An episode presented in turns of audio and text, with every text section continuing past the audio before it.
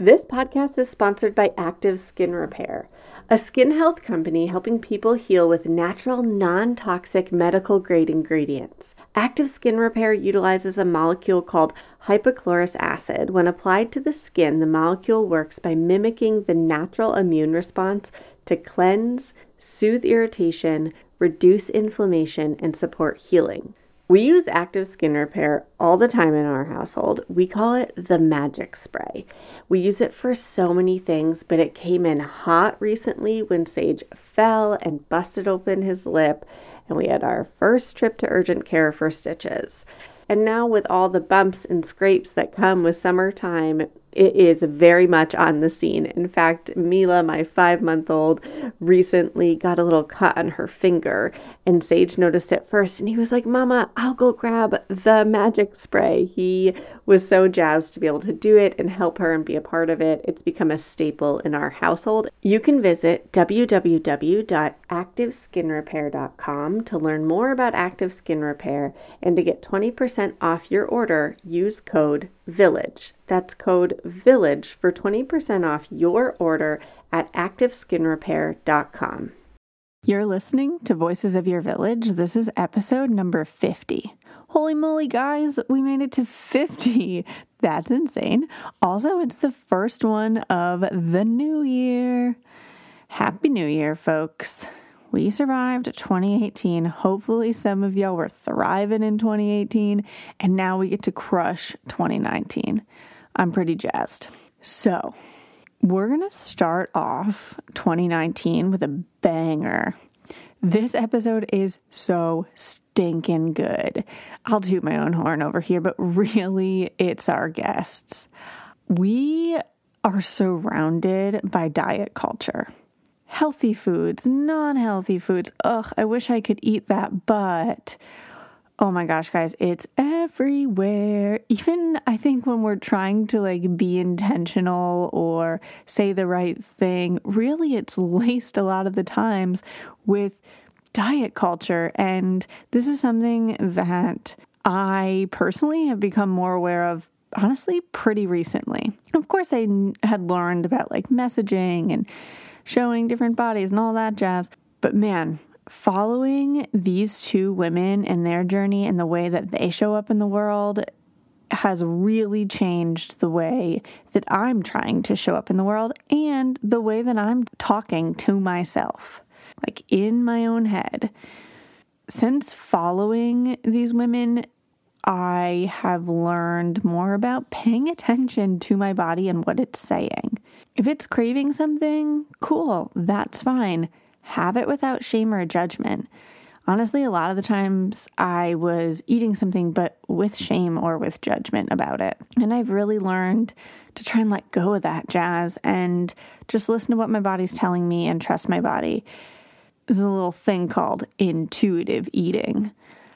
All right, I'm not going to go too far into this because Anna and Meg are registered dietitians and they have a whole bunch of letters after their names that I didn't know what they stood for. So they give themselves little intros at the beginning here.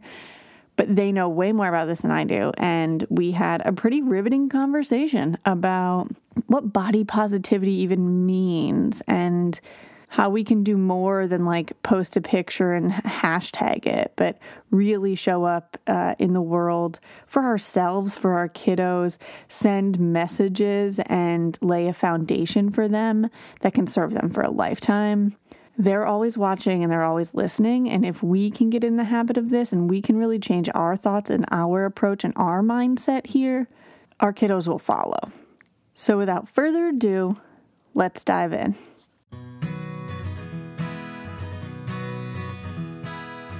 Welcome to Voices of Your Village, a place where parents, caregivers, teachers, and experts come to support one another on this wild ride of raising tiny humans. We combine decades of experience with the latest research to create the modern parenting village. Let's dive into honest conversation about real parenting challenges so it doesn't have to be this hard. I'm your host, sleep consultant, child development specialist, and passionate feminist, Alyssa Blass Campbell.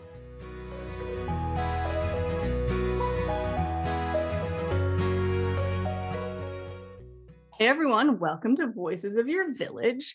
Today, we are here to talk about hot topic body positivity, specifically in our little mama community, but really across the board. This is something that's been very trendy on Instagram these days, and I'm excited to dive into it. I have two guests today. Today I'm here with Anna Sweeney and Meg Schrier, both of whom have a lot of letters next to their name that I don't know what they mean. So I'm going to let them introduce themselves. And Anna, can you kickstart us? Absolutely, I'd love to. Hi, everybody. Um, my name is Anna Sweeney. I am a registered dietitian, a certified eating disorder registered dietitian. Um, I am an intuitive eating counselor and a body image expert. I will also say that I am a human who lives in a disabled body. So I bring another layer to this conversation. I have lots of feelings about what body positivity is and what it is not. And I am delighted to be here to talk to you guys today. Thanks, Anna. Welcome. Thanks. Hi. The next one is going to introduce herself. I've known for a little while now. She was the first person I met when I got to Boston, and I got to nanny her little babe, who's not a little babe anymore, as I finished my master's. Hey, Meg. Hi, Liz. Um, my name is Meg Steffey Schrier. I am also a registered dietitian, mom of two, um, a five and two year old. Uh, I also am a certified sports dietitian and really passionate about the way we talk to our children about our bodies, mm. um, the importance of how our words as parents mean so much and how they can be really hard um, to navigate what to say, how to say it, and how to make a more positive relationship with our food and body around this ever growing population of wonderful little nuggets mm, that we all have. It's actually interesting because one of the like common themes when I put this out to Instagram to Facebook, one of the common themes was moms specific only moms answered this by the way. Oh no that's not true. One person who is also female and not a mom answered this call. Um, but the common theme among moms was to not have kids grow up with the like challenges that they have. But mm-hmm. not one person said like because i don't want to feel this way right? Like not one person was in it because they wanted to have a different body image. It was so that their kids didn't which i thought was particularly interesting.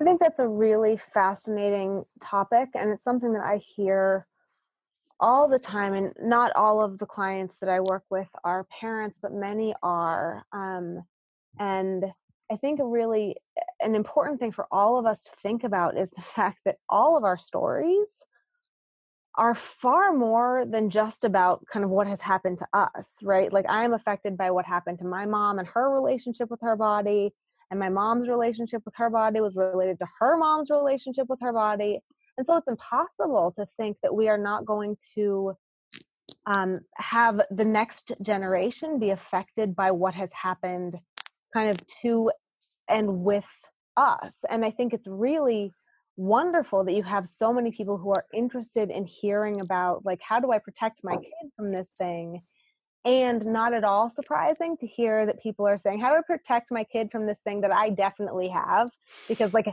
we all have bodies which means we all have relationships to our bodies um, and it doesn't mean that anything is deficient. I, in fact i think it's really important when families when moms when when humans are able to acknowledge like hey this is my stuff and i want to make sure that my stuff is not necessarily even tidy enough so that it doesn't spill over, but that I feel, you know, I feel comfortable with it and that I have a supportive network of people around me so that if I'm not feeling okay, I can still talk about it and be that like validated and heard.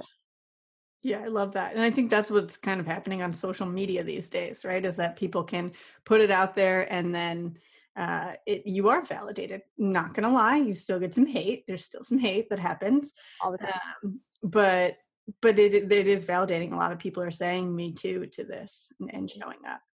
Uh, I have a just genuine question that came in, and I was like, "That's a great question. what is healthy eating?" Was the question that came in. So, can I start with saying that I don't like that word anymore as much as healthy?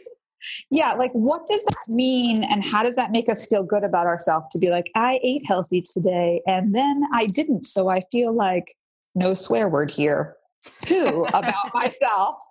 You know, like that that is the thing that we think of versus like this is going to nourish me and this is going to make me feel good in my body. And guess what? Everyone is different. I talk a lot about this a lot with my clients and and even friends is like what nourishes your body and also depending on your body and what you can digest and what you can consume and also like is very different than the person sitting next to you. And Great. that's okay. That has nothing to do with healthy. That has to do with how we can take in food and use it to nourish our body and soul. Um, a big thing i've been working on recently to kind of preemptively think about those you know large holidays coming is what brings you joy and it doesn't matter Milk what age. yeah. my answer. Yeah, I would say peanut butter Snickers. So, you know, different. but and that's okay, right? And peanut butter Snickers, they are swear swearwood good. you know, but that that is different for everyone and that's okay. And that has nothing to do with the word healthy. Mm-hmm. What fuels our body and what feels good is a really interesting way to look at it and does like eating pounds or not pounds but like you know large majorities of food that doesn't make our feel good going to make us feel good or is having four plates of vegetables going to make us feel good? I think that's an important like a nice way to look at it right? Like an important way to look at it of like for me and like what i what i want to eat and what it might make myself feel good what make my body feel good are are usually different those are usually different but I and I think that it's a really interesting thing though because when we're talking about like kind of like quote unquote healthy, that is absolutely a word that diet culture has co-opted and like it's not that we haven't like only we've only recently started saying the word healthy um mm-hmm. but there is so much judgment about what that means and so right now like 2018 we're talking about like kale and like it used to be coconut chips. I don't know where those went. Like they were popular a lot last year. It's um, beans. Beans are very big right now. Right, because legumes are brand new foods. um, it's but it's so it's so fascinating, right? We have this idea that there are these very specific kind of broad range foods that are healthy or unhealthy and we're really disconnecting the fact from or we're disconnecting ourselves from the fact that like our bodies, every single one of our bodies, is going to tell us what is healthy, right? I might say, so like, I love Oreo cookies. No, like, no shame in my game. I love Oreo cookies. If I get up in the morning and I have Oreo cookies for breakfast, that might be an awesome breakfast. But if I say I'm only eating Oreos today, I'm gonna have Oreos for morning snack. I might still be like, oh, this this is cool. And by lunchtime, I'm like, these Oreo cookies are like a lot less interesting than they were, and I'm probably not going to feel great, and I'm to be tired. And by the end of the day, I'm going to feel like no swear word poo. And that is not a judgment, right? That's not because I've eaten unhealthfully. It's because my body needs variety. And if we jump way back from the judgment of it all, that is not i mean it, ha- it really has nothing to do with somebody designating oreos as healthy or not healthy. It's i've connected to my body enough to know that like this feels right or this doesn't feel right. I a thousand percent hear that and i dig it um because you're gonna I, say but. You're gonna say but right now. No no i'm not i'm not gonna say but. It's because i i think i think it can play into so many different contexts right? Like if it wasn't oreos that's how I feel about like eating a salad. Like I couldn't eat a salad for breakfast, lunch, and dinner, right? I could do it for breakfast. Maybe I could also do something like that for lunch. Probably not. And so I think it translates across the board, not just for like the sweet things that we would want to. Right, and, and that's just about all all foods. Like um, we we want variety. Right. But I guess my part of this, Alyssa, would say like, think of people that are pregnant and how their body it's a time where people listen to their body. So I don't know if you remember these stories, but for for me, I had this obsession with coconut and pumpkin when I was pregnant with Maddie that was real. Coconut, pumpkin, anything was a thing. But you know what I'm thinking about too, as the dietitian in me, is like, what is my body asking for here? Why? Well, it needs more fat, right? It needs those nutrients that are in pumpkin. So, you know, good um, water soluble uh, vegetables, uh, that vitamins and minerals. Like there are parts of my body that are asking. So it is a time where moms, um, not to just say moms only have, you know, times where they're listening, right. but I have found even for patients, they listen when they're pregnant more to what their body is asking for. Mm. And it's an interesting to think that that time is okay to listen, but at other times we don't listen. Mm-hmm. Well, I think it comes back to like appearance, right? That there's almost this space where you're allowed to be putting on weight, right? I know, I know, I knew I was going to get a reaction like that, but I think that that's where it comes from, right? That there's this allowance that you give yourself to be like, well, I don't, my body is changing and doing something else, so it's okay if I listen to it all. Like, and, and take in whatever I want to take in based off of that. Does that make sense? Like I think that's where it comes from. I'm not saying it's great. I'm just saying I think that's where it comes from. Totally. Yeah. But mm-hmm. if you think about it and take a step back and say, wow, when I'm pregnant, I let myself listen to my totally. body's needs and wants. What would it be like to do it every day? And how would that bring joy and happiness to my day in a different way versus stress of food how would that be for my body? Right. and that's like trickle into our my body image. Right. Right well i think it comes back also to like self-awareness like being able to note how do i feel when i eat this thing? Right? Like if I I start my day every morning with a smoothie, I would drink every meal if I could. And Zach makes them in the morning. I go down and work out. I come back up and it's in the fridge, and I love it. I absolutely love it. It's I I, I literally could have the same one every day. He switches it up because he can't. But I also started. I noticed that when I have it, a I enjoy it, and b I'm really not hungry for a few hours. Whereas before I was like snacking because I would eat random breakfast foods I could grab and then go to my computer, right? And uh, but it took self awareness to be like, oh, how do I feel? And what we've tweaked it as we've gone, right? Like what else could we add to it? Things like that. Mm-hmm. Uh, but there's a level of self awareness I think we have to have.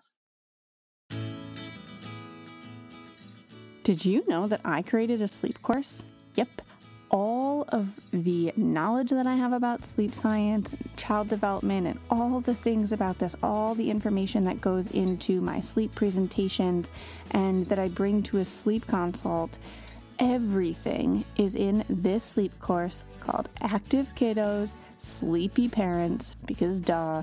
And I'm giving it all to you. I'm giving it to my email list though first. Those folks are going to have first dibs on this course for an introductory price, and the first 25 people get a $50 discount off of the course. If you want to be one of the first 25 people to snag this course at that special price, come join our email list right now.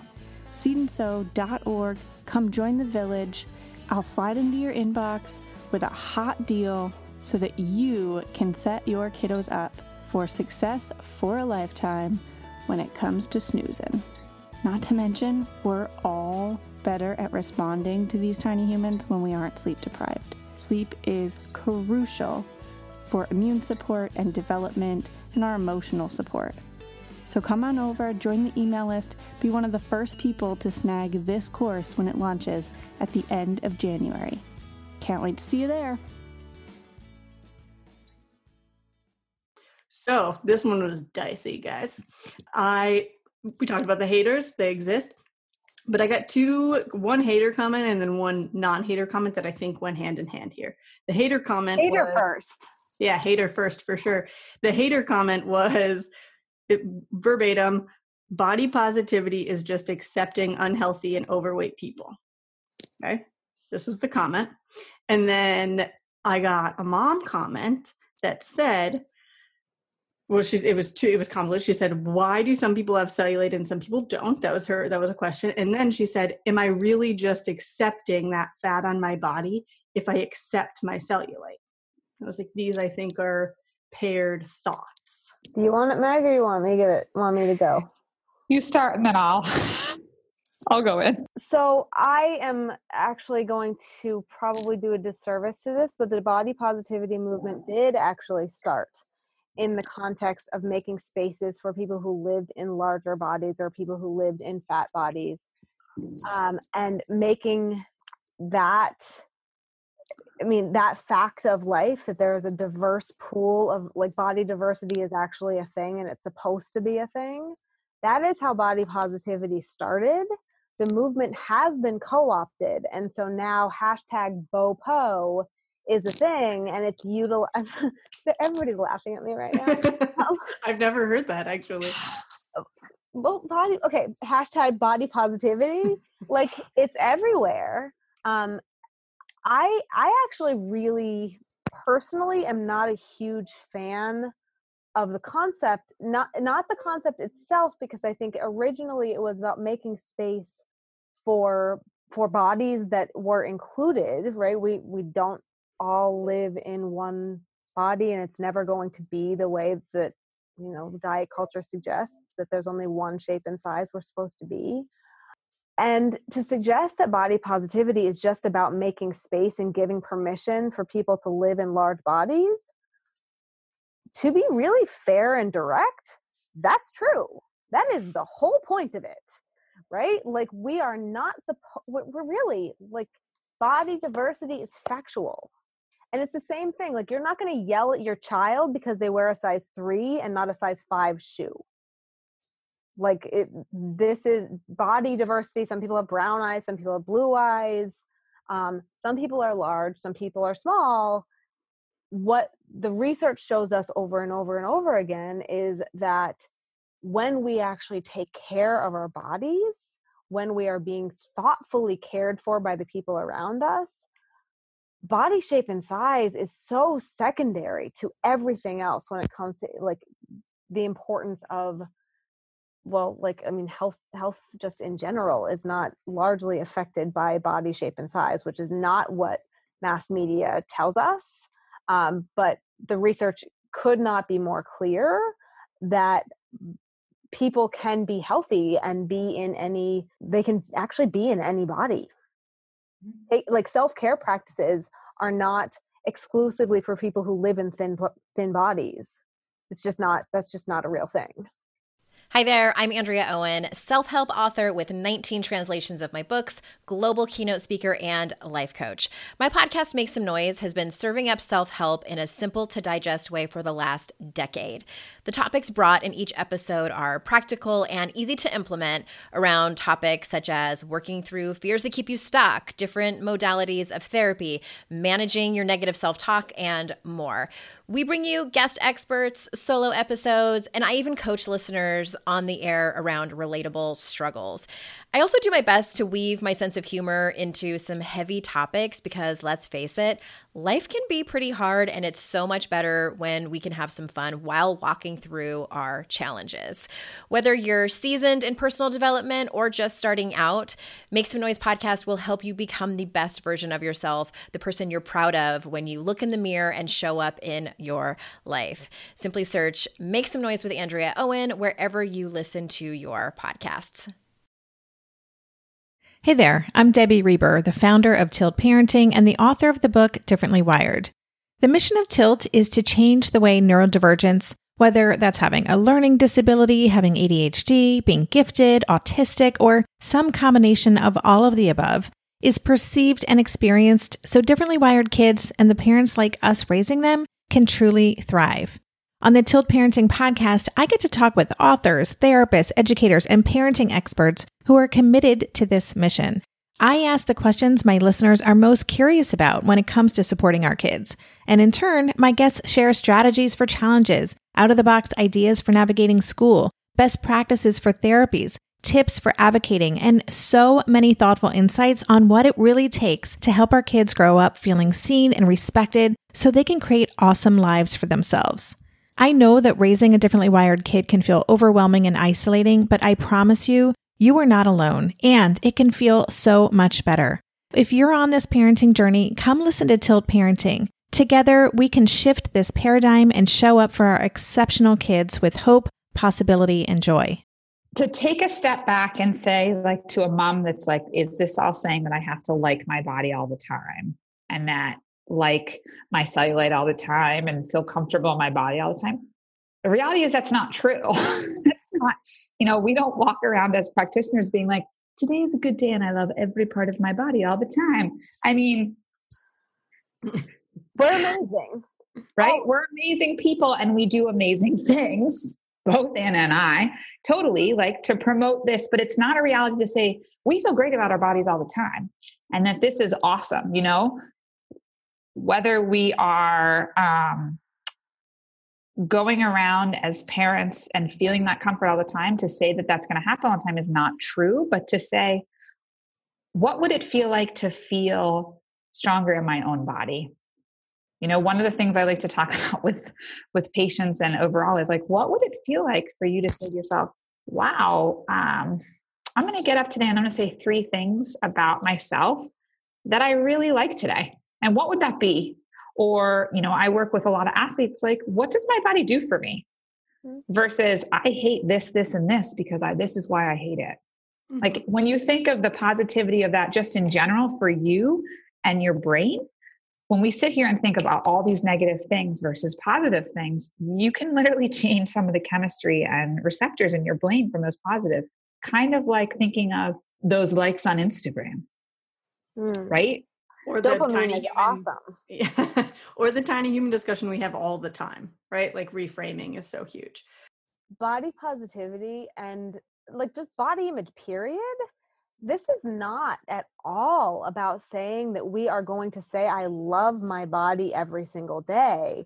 Body image work is largely about saying, I acknowledge that this is my body and I am going to think about the other things, think about my values, think about what matters to me on this planet as a human, um, and have that be the thing that is more important than my relationship to my body.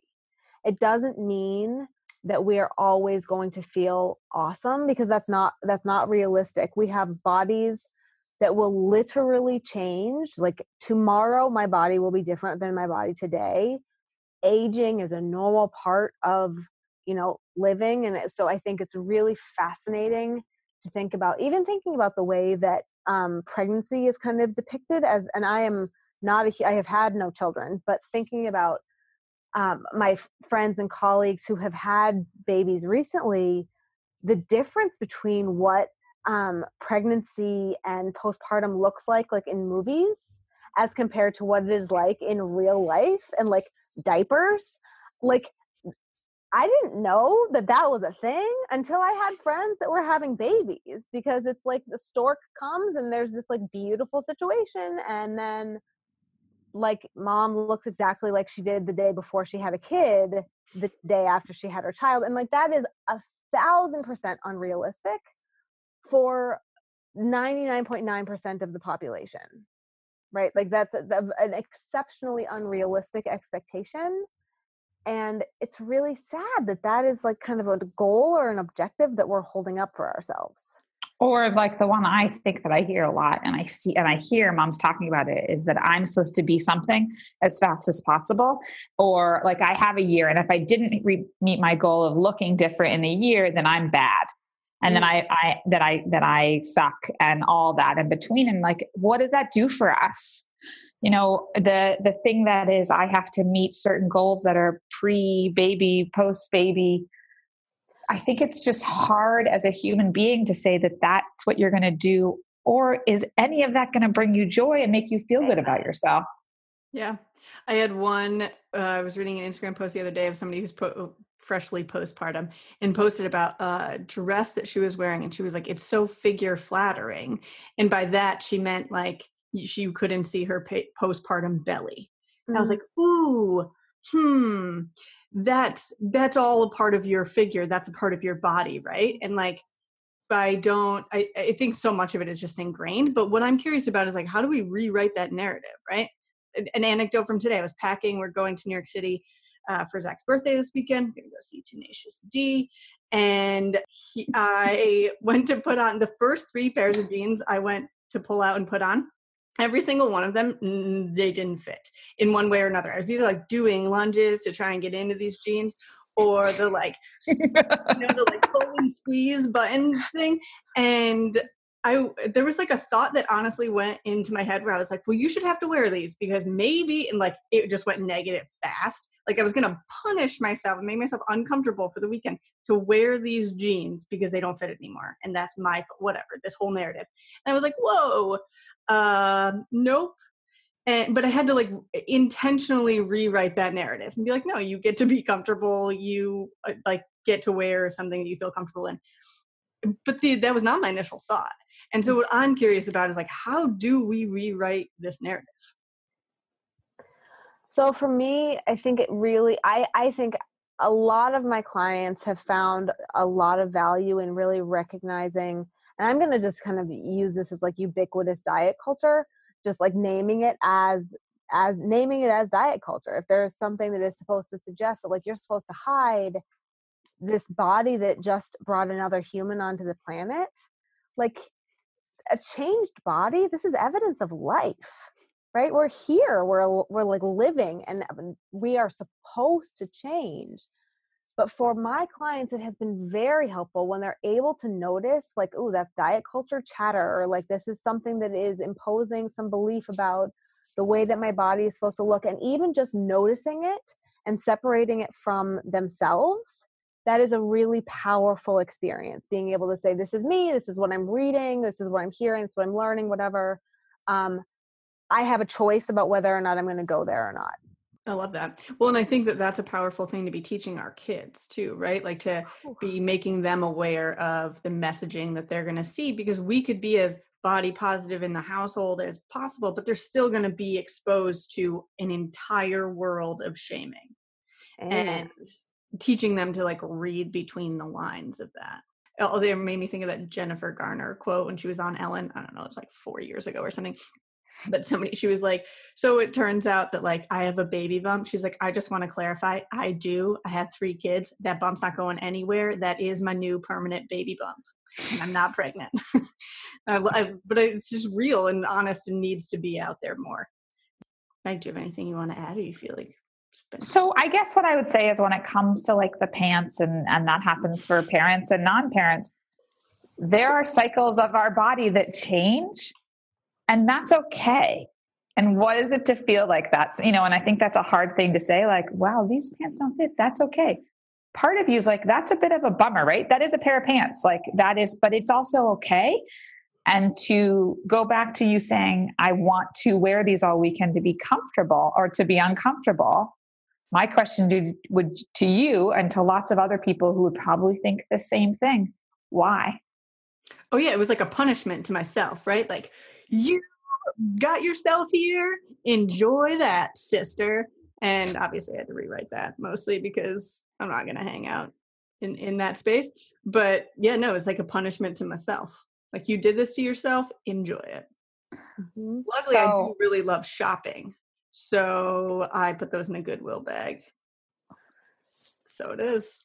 Free new jeans coming at you. That's right. I actually just bought a pair in Anthro this morning. Beautiful. Nothing to see here. Yeah, no, I, uh, I, I think the why is this like punishment for having done something, right? And I think it's the same when we came out of like vacation this summer and was like, whoa, whoo, I didn't feel good, right? Like I was like, I have eaten a bunch of stuff that did not make me feel good for a straight week and now i really don't feel good and it was it, I, I noticed a difference this year in that like i was focused on how i felt and then was excited to like get back to moving my body and eating or my like normal food. Whereas in the past i would have been like i wonder how much weight to put on in that vacation right? Like just the switch of of verbiage in in your head. Mm-hmm. But think of how strong that is to think versus like, I went on vacation and I maybe wasn't listening to my body cues during that. I was listening to my brain being like, let's do this. Because I don't know about you, I love potato chips all the time, but somehow in the summer, they taste better. They just do. And that's okay.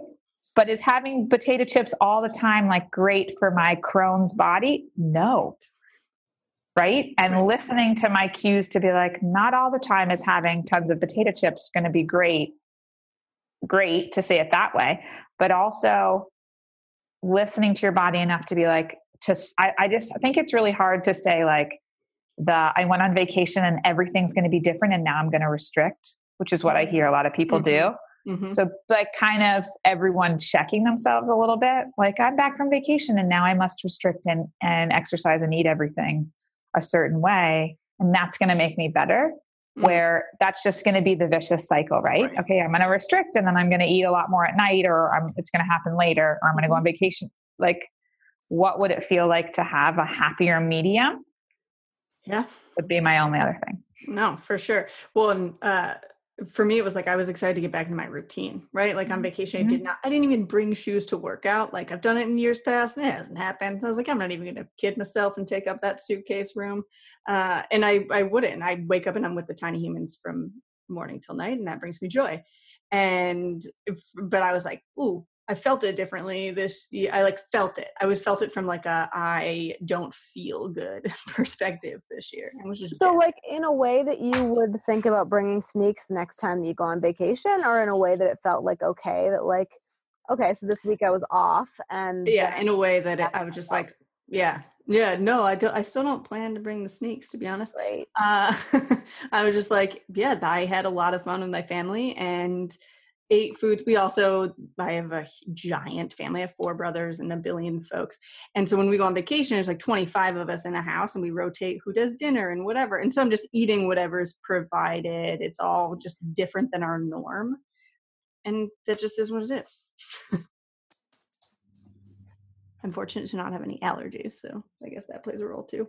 Mm. Uh, and I have a question specifically for you. Shoot. In the body positive movement, what effect do you think it's having for people of different abilities or that use any sort of assistive devices? Whew. Um, to be honest with you, I don't really feel like I fit in the body positive movement. I think that the and I think it's really tough because a lot of my clients like body positivity means acceptance, which means resignation, which means I'm just re- like so like it, going back to the cellulite question. Uh-huh. So like I think there's this idea that body positivity and I'm sorry that I'm off kilter and not talking about the disability part, but I will get back there, I promise. Um, Trust you. the idea that body positivity means that like we love all of these things, we love all of these parts of ourselves. Um, it doesn't necessarily it doesn't mean that right? It doesn't mean that we're going to love and that we've all said this like a million times over. To be quite frank with you so i am not so i was not born with a disability i have a disease and i have become progressively more disabled um i i don't feel particularly welcome in the body positivity movement but that's also because i don't really care for the body positivity movement. I am more about body acceptance. I am far more about like owning that this is mine.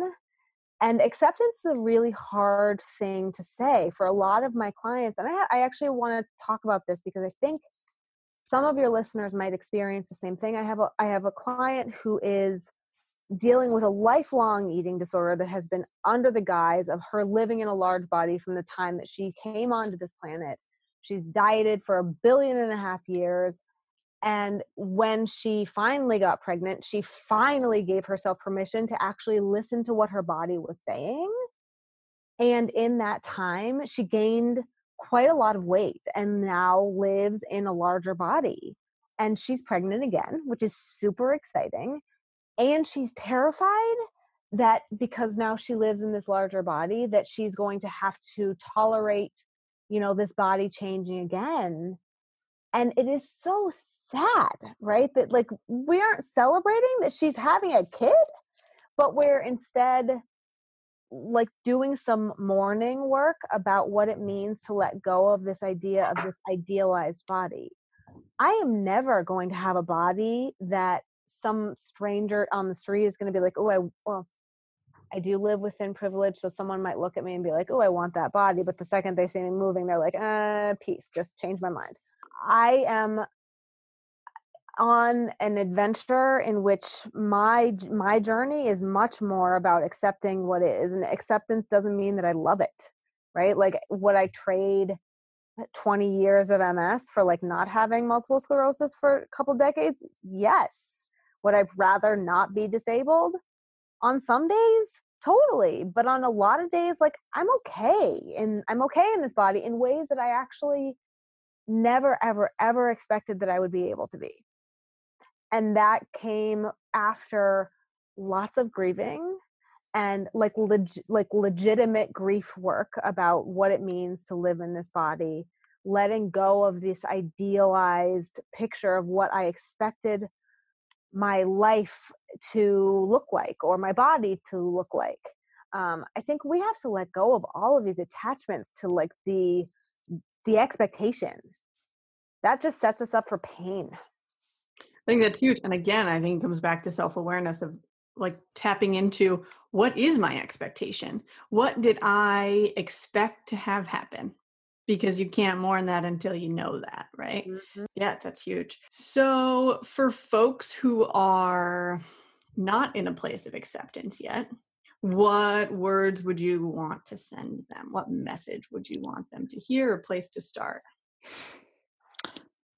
If you like this show, there's a decent chance you'll also enjoy the Shameless Mom Academy. Hi, I'm Sarah Dean, the founder and host of the Shameless Mom Academy. The Shameless Mom Academy is a podcast for moms that centers moms more than it centers your kids. I'm not going to teach you how to make baby food or how to make your three year old or 13 year old stop having tantrums. Instead, I'm going to bring you back to yourself. For the last 20 years, I've been helping moms through growth and transformation. Inside the Shameless Mom Academy, I help you identify who you are and who you are becoming. Look, motherhood is hard. It brought me to my knees many times and sometimes still does. Returning to who I am and who I am becoming allows me to decide how to show up in all those sticky motherhood moments, but also in all my other relationships and in all the ways I show up in my various communities. So come check out the Shameless Mom Academy wherever you listen to podcasts. I'm willing to bet you'll leave feeling a little inspired and maybe even completely fired up. And you'll probably laugh a few times because I promise we never take ourselves too seriously over here. With 700 episodes to choose from, you're likely going to find something that sparks and speaks to you inside the Shameless Mom Academy.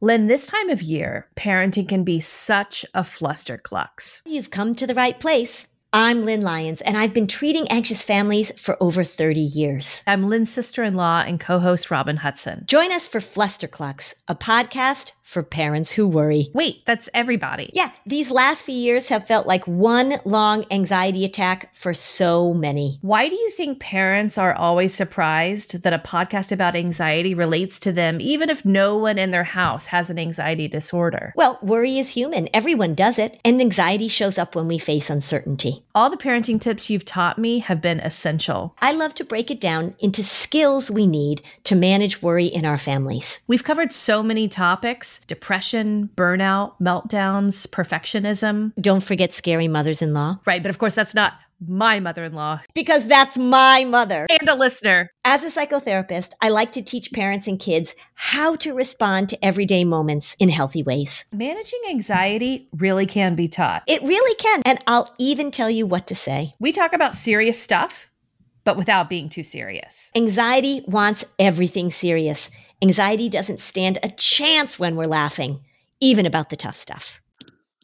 Take a deep breath would be the first thing I'd say, you know, to be, especially because I know there's a lot of parents that listen to this, but to take a deep breath and say, take one step at a time. Um, the way you feel about your body and the relationship with your food is a moving thing. And even saying to yourself, I'm going to take a deep breath and go, hear what you're saying out loud versus just to say it um, would be something that I think could be really powerful. And I don't think that people do it as much when it comes to people are so careful with their words right now, more than I think they've ever been. And, you know, I live in Massachusetts, so there's that. But they're not as careful when it comes to food and body. Nope. So, you know, in my office, and I work with a lot of um, interesting people most of the time. And um, there are people that you know i walk into office and there's donuts and they're like oh meg's here she's going to judge. And i always say i'm not a food judger i'm a food promoter. And they're like what does that mean? And i'm like have your donut. Maybe i'm not you're not going to have it. And again i work with division one athletes but maybe you're not going to have a donut right before you get on the field. But if the donut brings you joy have that donut. So kind of taking a step back and this like i try to say saying things like that and also to the to children. Like the whole thing with Halloween and everything that's happened this week. And I had a lot of parents, you know, freak out and come to me and be like, what do I say? What do I do? And I said, it's candy. Or in our house, it's called candy. candy, candy. And, you know, there is a bit of this that is unicorn like and um, you know halloween to me is like a big big unicorn right there's which is why i brought this of not wearing a unicorn headband you know but it's candy and it's okay to enjoy candy and to not put a limit on anything but candy's here all the time it's just more on a, on a day but candy's around and we're going to have it and there's some candy that's really good that tastes good. And there's some candy, I don't know about you, but like I don't love Twizzlers. So not a candy that mm. brings me joy. Peanut butter Snickers, joy. We'd be getting a candy swap. We would. We would. I'd eat those Twizzlers all day. But taking a step back and being like, I'm not gonna try to stress about my kids' candy intake, but I'm gonna let them listen to their bodies a little bit and let them have candy or not make a big deal. So there's no discussions in our house. And again, everyone's house is different. This is not a judgment, mm-hmm. but there's no discussions about limits or kinds or what we're going to do on Halloween. They have candy. They usually just like put it on the shelf when they're done and then we walk away. There's no comments about anything. Mm-hmm. Because to me, I don't want there to be stress around food. Mm because I grew still, up in a house where there's like stress around food right. or like, you know, clean plate club and stuff like that. And mm-hmm. the last thing I want to do is give my kids stress about any food. I might say, you know, listen to your bodies. How do your bodies feel right now? But I'm not going to judge their food that was my question was like how do we teach them again but listen to your bodies i think is great. Uh, we were going into my grandma's birthday party this summer and as before we went in you know we're in the car little pre-teaching action.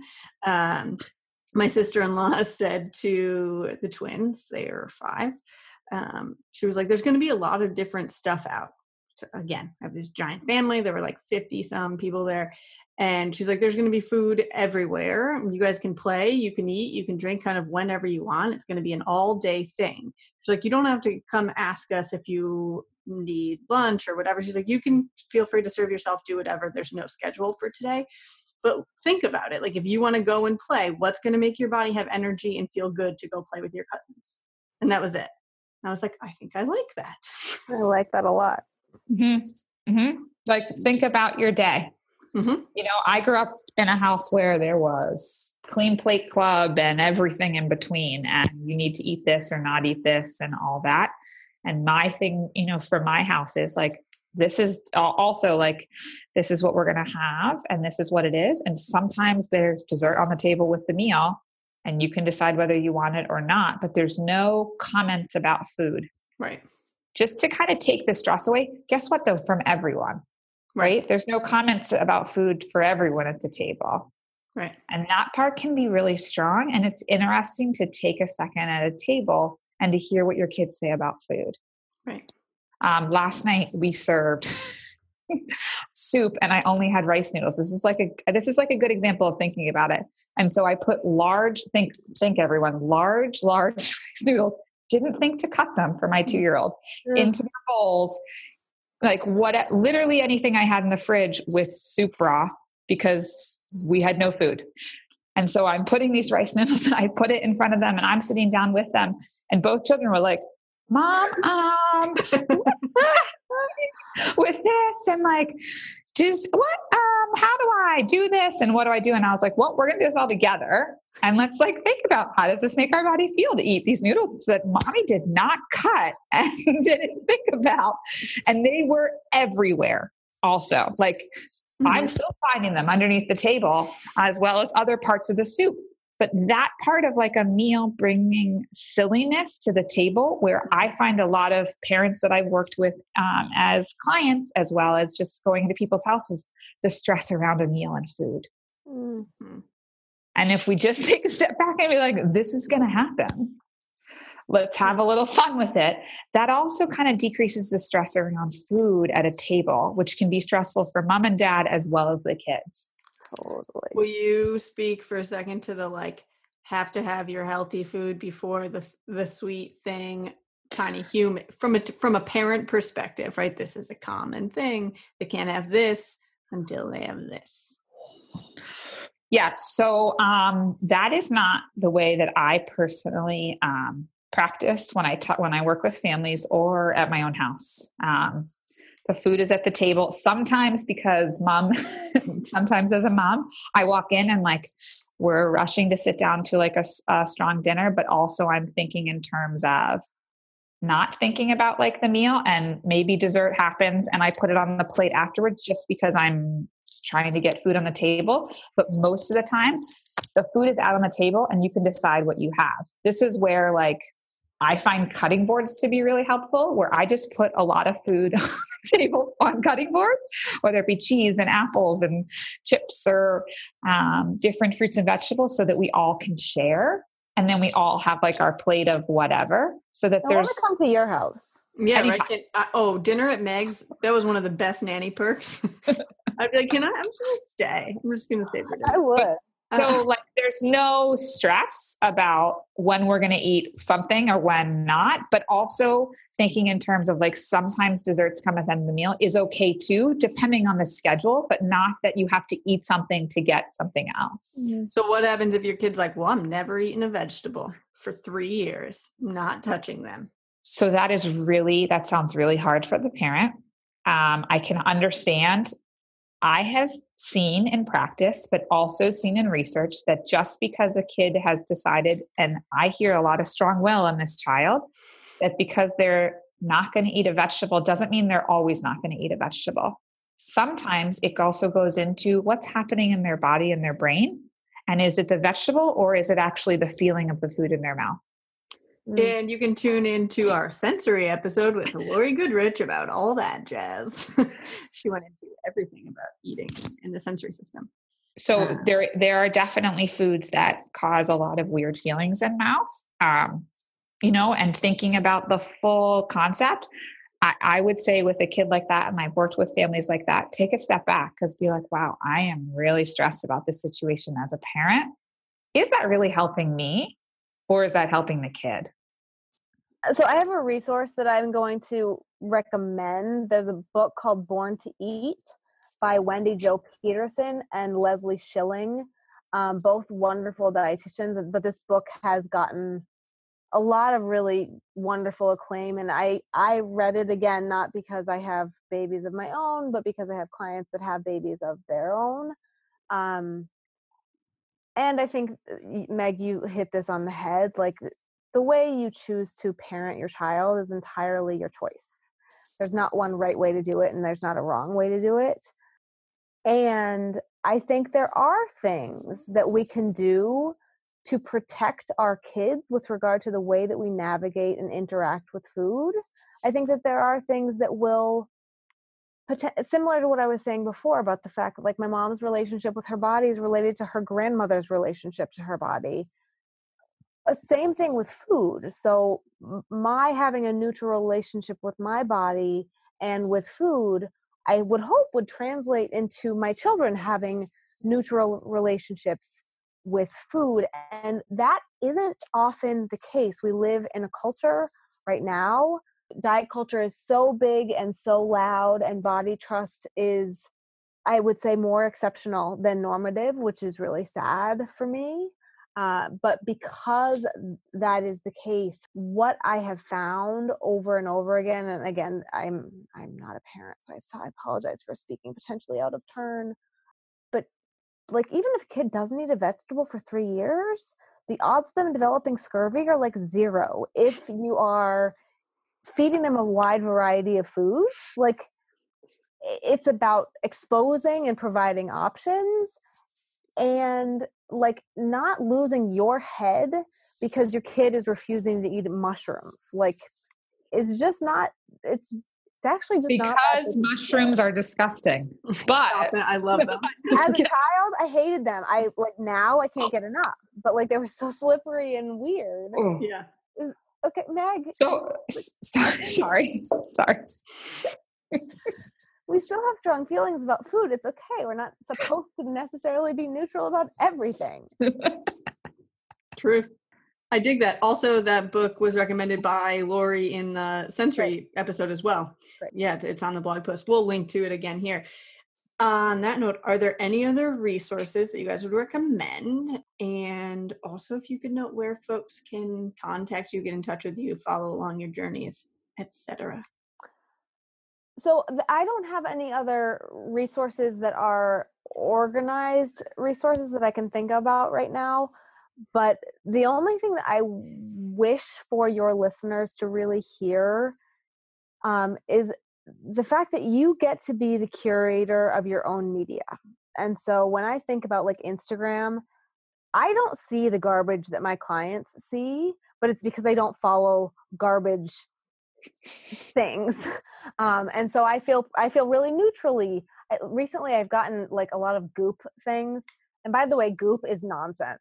Yeah, Like- yeah, yeah, for sure. not not a thing. Mhm. um, but uh, you have as as consumers you get to decide what you listen to you get to decide what you read you get to decide who you expose yourself to. And if if generally speaking you leave your social media experience feeling cruddy about yourself you get to do a social media detox you can, can clear that stuff out and really be thoughtful about the sources of media that you're taking in Yeah, I actually recently posted about this because I recently recently did one where I was so like, good. Oh, so so good. I was following some people who are like, ooh, how to describe it? It's like perfect parenting, right? Like in a perfect world, everybody's slept, everybody's great, nobody has vomited on you or whatever. Like, how are we responding to kids? And I was like, hmm. Every time, every time they would post, I was like, this is that's not realistic in life all the time. When I just drove in the car and this kid just peed in the car seat, and now we're supposed to go into this space, right? Like happened two Fridays in a row, and and I had to I had to detox. It's so lovely now. So, and going back to that really quickly, you can find me. I'm at dietitian Anna on Instagram, and I'm killing the Instagram game. And just to say that, like, You are. I, I actually I am like I tell people to follow you all the time. destroyed. It's well, also because it's just it feels real and genuine and authentic, and I love that. I've enjoyed following you. Meg turned me on to you. Oh, thank you. Um, yeah, but I'm I'm there, and I'm at dietitian Anna on Facebook and Twitter, but Instagram is really where the party is. I think, you know, that when it comes to food and parent stuff, I find a lot of people ask, like, who do I follow or what do I do for food and parent pictures on Instagram or things like that. Do you tell them um, seed and sew? Just out of I do. I do. Great. I do. but just to like take a step back and be like, what am I looking for really? Am I just looking for recipes to make myself? Mhm. um, help my family, or am I looking for those perfect families that make me feel like poo, no swear word, at myself? You know, take a step back and say, what am I really looking for and what am I doing? So, um, you know, one of the things I like to do, especially where I live, is to to do presentations for parents, and definitely something that Anna and I are looking into to talk to parents about food and body, but also to take a step back and be like, this would be like how you could do it and what it would look like. So, the same way we're really working on getting that body positivity really when it comes to more food and body thoughts and feelings versus body positivity. And then I, I have, and I know um, Anna has likely done this as well, you know, how to feed your kids and also kind of take yourself back and be like, this is okay. But also, there's a lot of like what's normal. Um, so, that part of it you can find. Um, there are not a lot, I will say, and I've thought about it, um, where to find more normalized things when it comes to food and body for parents. So it is up here. It might happen, but like what a normal dinner could look like, because I have a lot of questions on that, or snacks and things like that, just so people can start to have those thoughts and feelings um, and less the stress and anxiety that comes from feeding yourself and your family. Um, so I've thought about a social media account about it. No, I have not created it. we'll keep But posted. yes, I have friends that ask for it regularly. Uh, well, we also for 2019 Seed and Sew- this is the the first announcement of it. We've had a request for like Mama's retreat weekends. uh, that we're going to be doing, but maybe you guys can be a guest star to come present with some mamas. Yeah. Stay tuned. We would love folks. to do that. We would love to do that. I Sorry. like how you signed Sorry. Anna up for that. We would love to. I would love it. I would love it. As long as I'm welcome and not, I have a dog, so that does not. I'm not a parent, Anna. Okay. So come on over, join the party. Neither am I perfect. Thank You I you don't have to walk that exact path to offer uh, support and guidance. Great. Well, thank you. expertise. I'm glad. Yeah. Feel so welcome. included. This is amazing. Always. I love time with you. You bring me joy. You do. So Right. I would like to say to to people when it comes to this that your journey and this conversation is ongoing and to remember that. And to remember that everything is ongoing, but to like take one second of your day, just one second. And Alyssa would ask for way more than one second to think about things. Just usually sometimes. one second. Yeah, Sometimes but to take one second and say, what would it feel like to not say something unkind to myself today? Well, and you may have already said something unkind, right? You may have done the jeans thing, and like you can still come back from that. Yeah. Right. And the uh, kind of the flip to what you just said, Meg, like what would it be like to not say something unkind about myself? What would it be to like actively say something, say the kind things? Right. And you were talking about that before. So Yeah, I love it's that. both. But I think that there is stigma there too, right? To be like, I'm sexy today, like not as well received as like, ugh, I feel like poop today.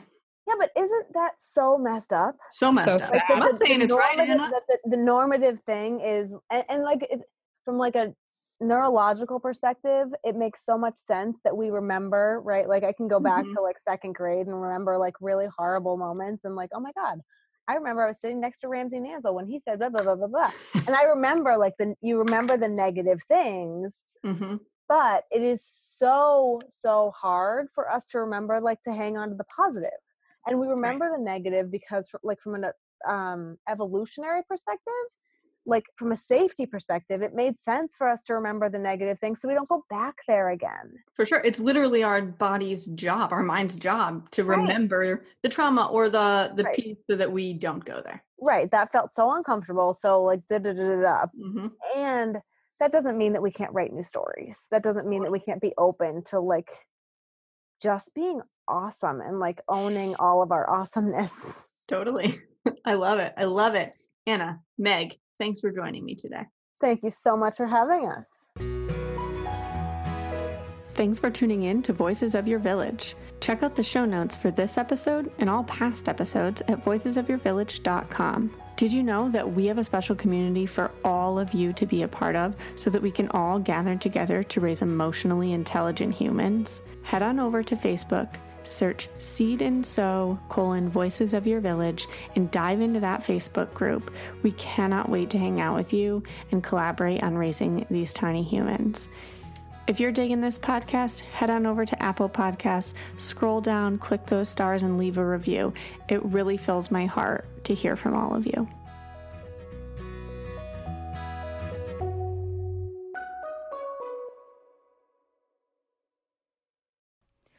Hey, are you a parent of a teenager? Are you feeling overwhelmed about how to be what they need while also holding limits and boundaries that keep them safe? Are you tired of conversations that negate how messy this season of parenting is? Well, I've got you.